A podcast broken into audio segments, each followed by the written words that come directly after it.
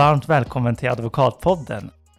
Det var faktiskt ett tag sedan som vi spelade in, men eh, nu är det skönt i alla fall att vi har startat igång med podden. Och eh, vi har köpt egen utrustning. Eh, vi hade förut en poddstudio, men på grund av coronaomständigheterna så har vi fixat allting själva. Så nu kommer vi starta igång, eller vad säger du Elias?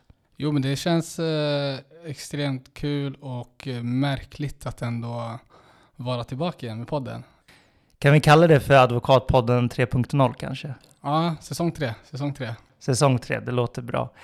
Och eh, första gästen då som gästar oss på Advokatpodden 3.0, eller säsong 3 som Elias sa, är en biträdande jurist och hon är dessutom grundaren till Juridikbanken. Varmt välkommen till Advokatpodden Mariam Arfawi. Tack så jättemycket. Hur känns det att vara den första gästen som gästar oss nu? Då? Det är en ära skulle jag vilja påstå. Ah, det funkar med Mm. smycker. Um, Mariam, du har ju precis som mig och Benar också pluggat juridik, men inte i Stockholm, eller hur? Nej, jag har pluggat i Uppsala som också är min hemstad. Jaha, du är född och uppväxt där? Det stämmer. Kul, kul. Men vad fick du att börja plugga juridik då? Ja, alltså, jag har ju faktiskt inget liksom, exakt, exakt svar på det här. Att just det här fick mig att bli jätteintresserad av juridik. Men jag minns att det fanns lite olika saker som hände. När jag tror det här var någonstans i mellan, eller lågstadiet till och med. Så gick vi till biblioteket och så skulle man få välja ut en bok.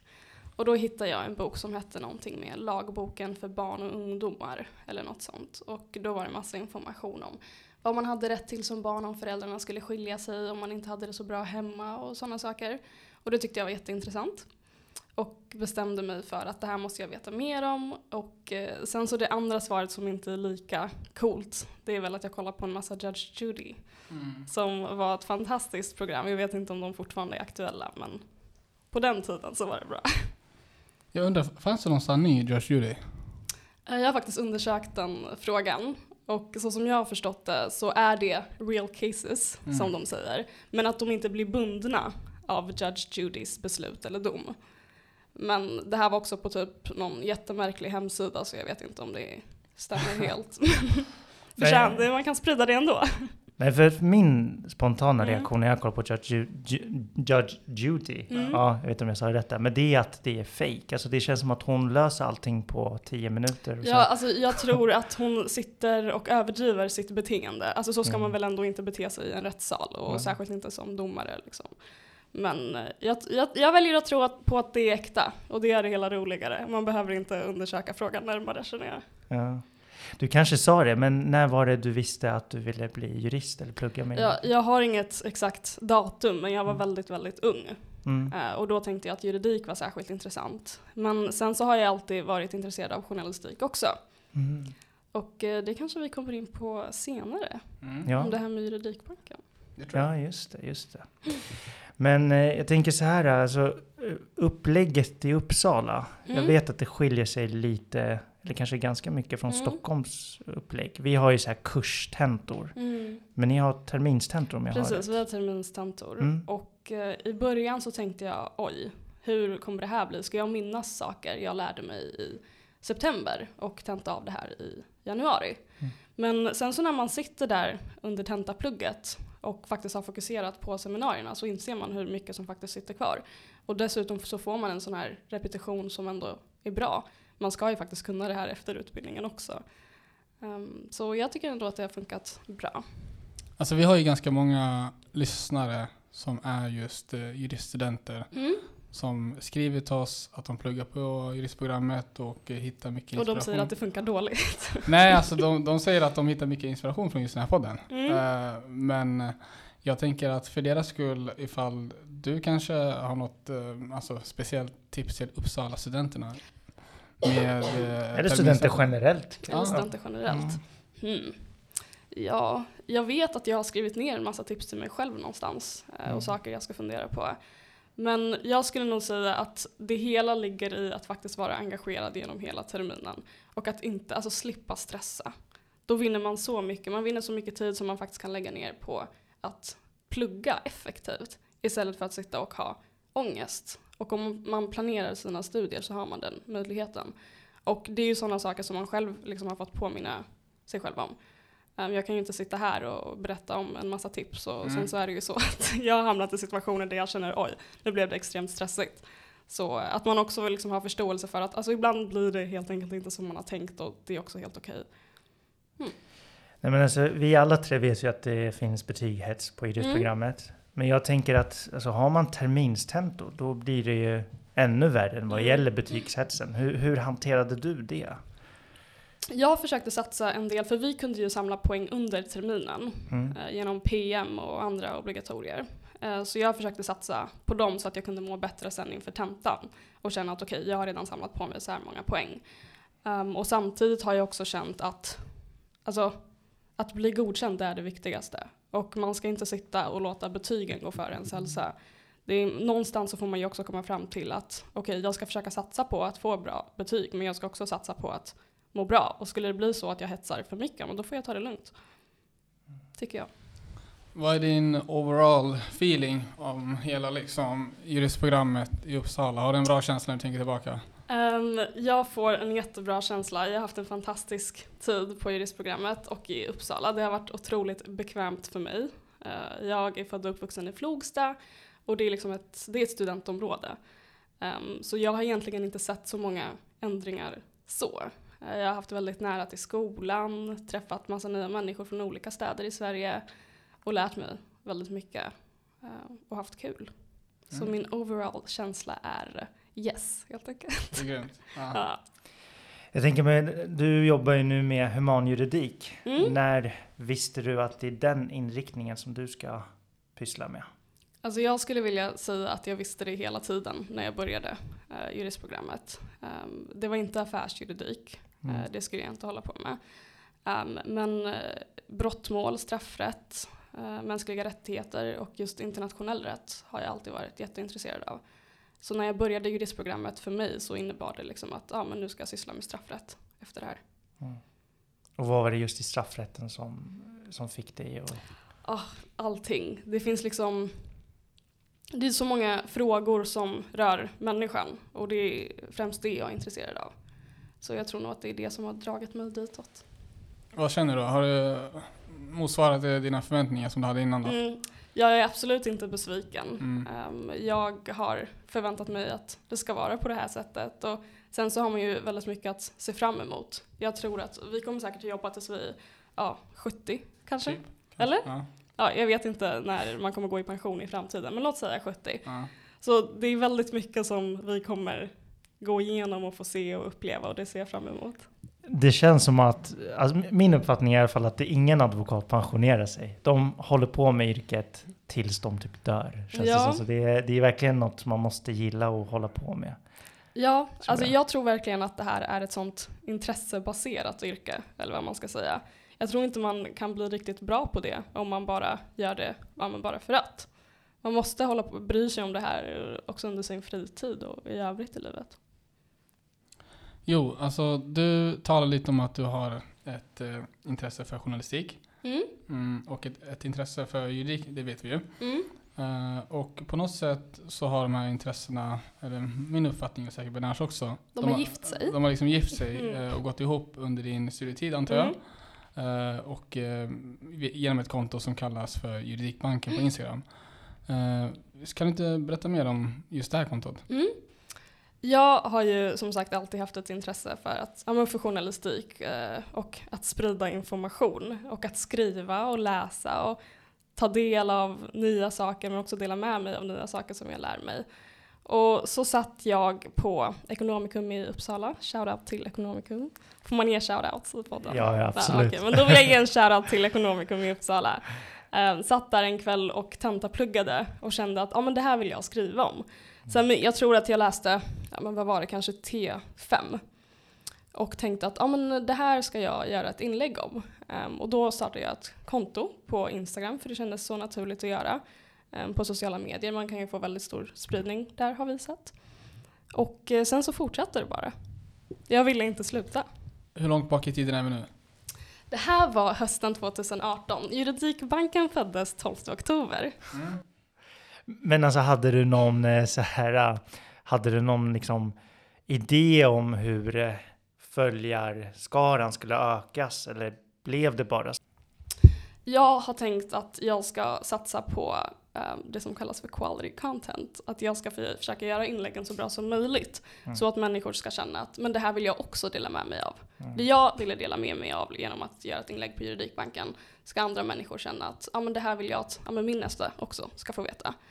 Um, och på så sätt så kommer ju inläggen spridas. Um, och det är ju bättre än att sitta och betala Instagram för sponsrade inlägg. Det genererar inte lika mycket som att faktiskt satsa på sitt innehåll. Ja. Men eh, alltså, hur lång tid tar det att göra de här inläggen? För det, det, det ser Mm. väldigt avancerat ut och väldigt Ja, vad bra att professionellt. Ja.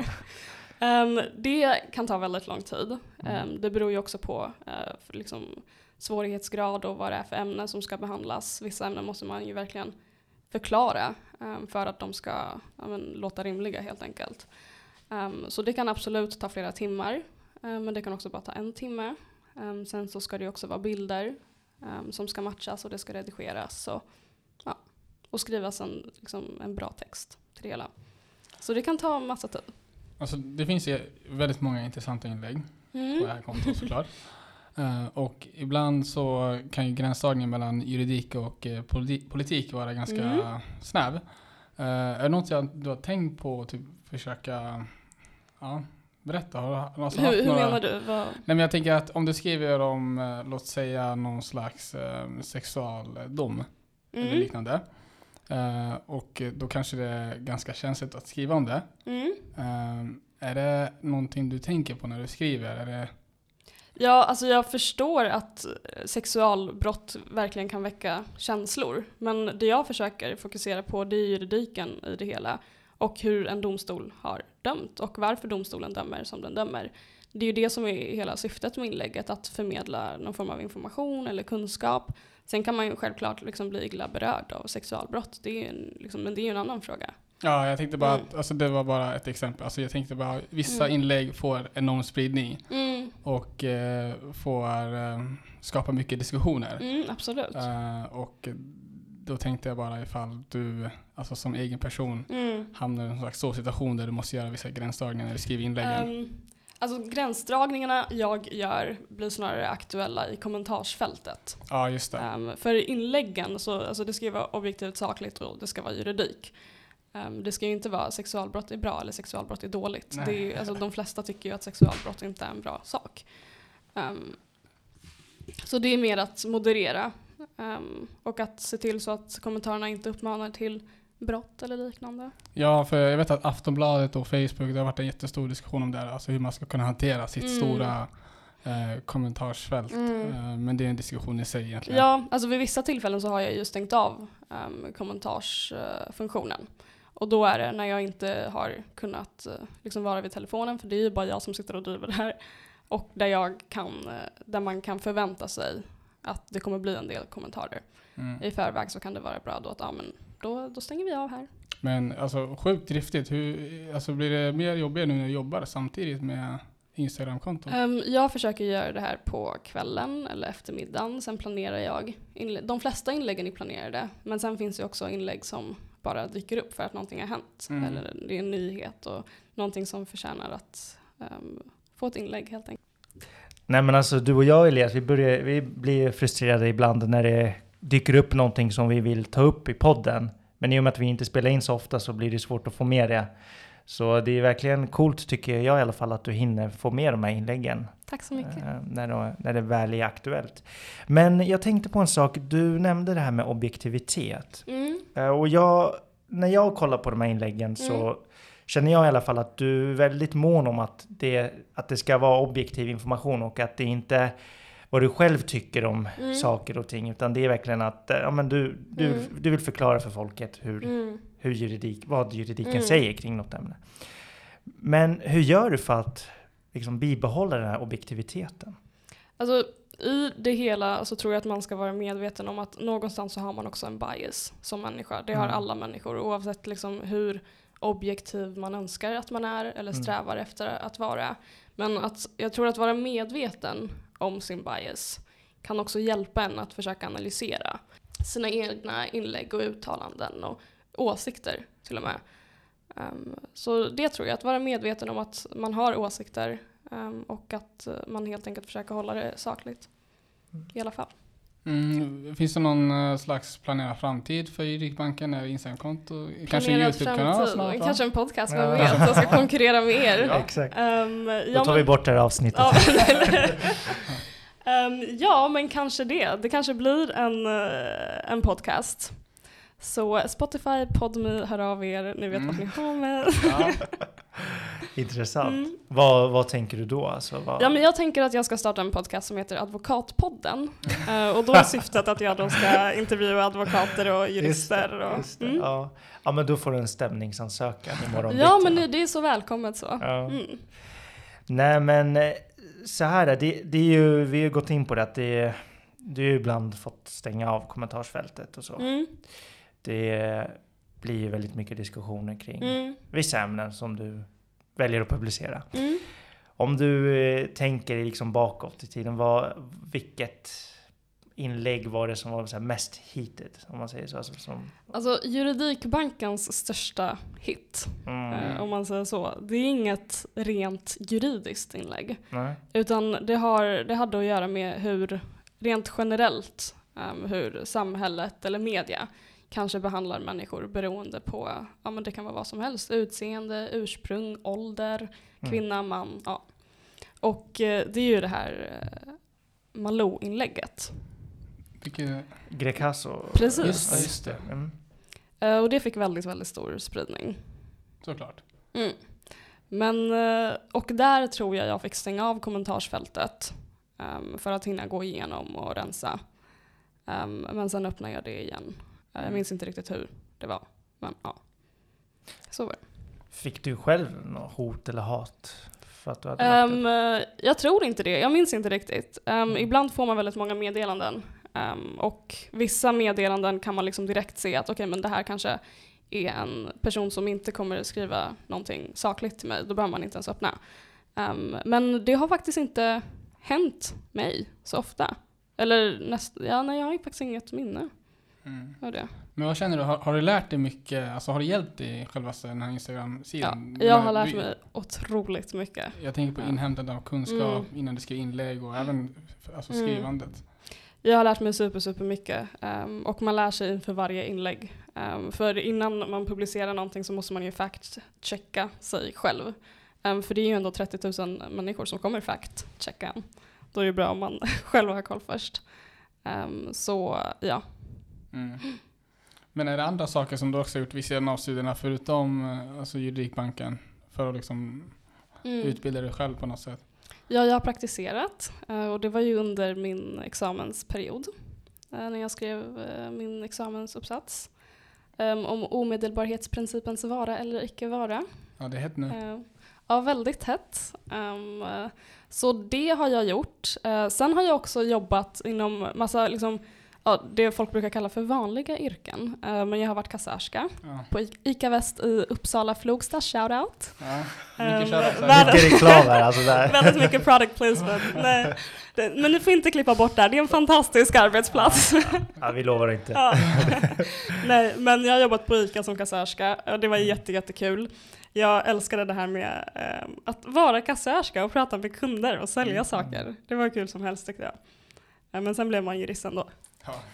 Nej, men jag har också jobbat eh, i kassa. Mm. Eh, och, och det är så, så de där jobben, man, nu när man tittar tillbaka så man uppskattar den tiden väldigt Mm. mycket. För att det är som du säger, till exempel om man jobbar med kassa, då, Mm. då pratar man med kunder och så. Då Mm. lär man sig hur man ska prata med olika typer av kunder. Mm. Alltså visst, det är ju folk som går dit för att köpa massa Mjölk. varor, men Mm. på något sätt lär man sig ändå någonting. Mm. Ehm, så det, jag, jag tycker att det är väldigt bra att ha så här, sidojobb. Ja, Eh. jag lärde mig, liksom, för alla människor är ju olika. Mm. Och alla kunder var ju också olika. Vissa var alltid missnöjda. Ehm, och det fick man ju lära sig att hantera. ehm, utan att göra dem ännu mer missnöjda. Och kanske förhoppningsvis till och med göra dem nöjda den här gången. Ehm, sen har jag också jobbat inom hemtjänsten eh, under gymnasiet. Och det tyckte jag också var roligt. Ja, tills jag började jobba på ICA då. Mm. ICA var roligare. Ica var Ja, roligare. det, det vill jag inte påstå. Ja, kul. Jag kan tänka mig att mycket lärdomar därifrån Mm. tar du med dig när du träffar klienter idag Mm. kanske, eller hur? Ja men det tror jag absolut och inte bara klienter men alltså människor. Mm. I, förutom att man jobbar så lever man ju också ett liv och träffar människor överallt.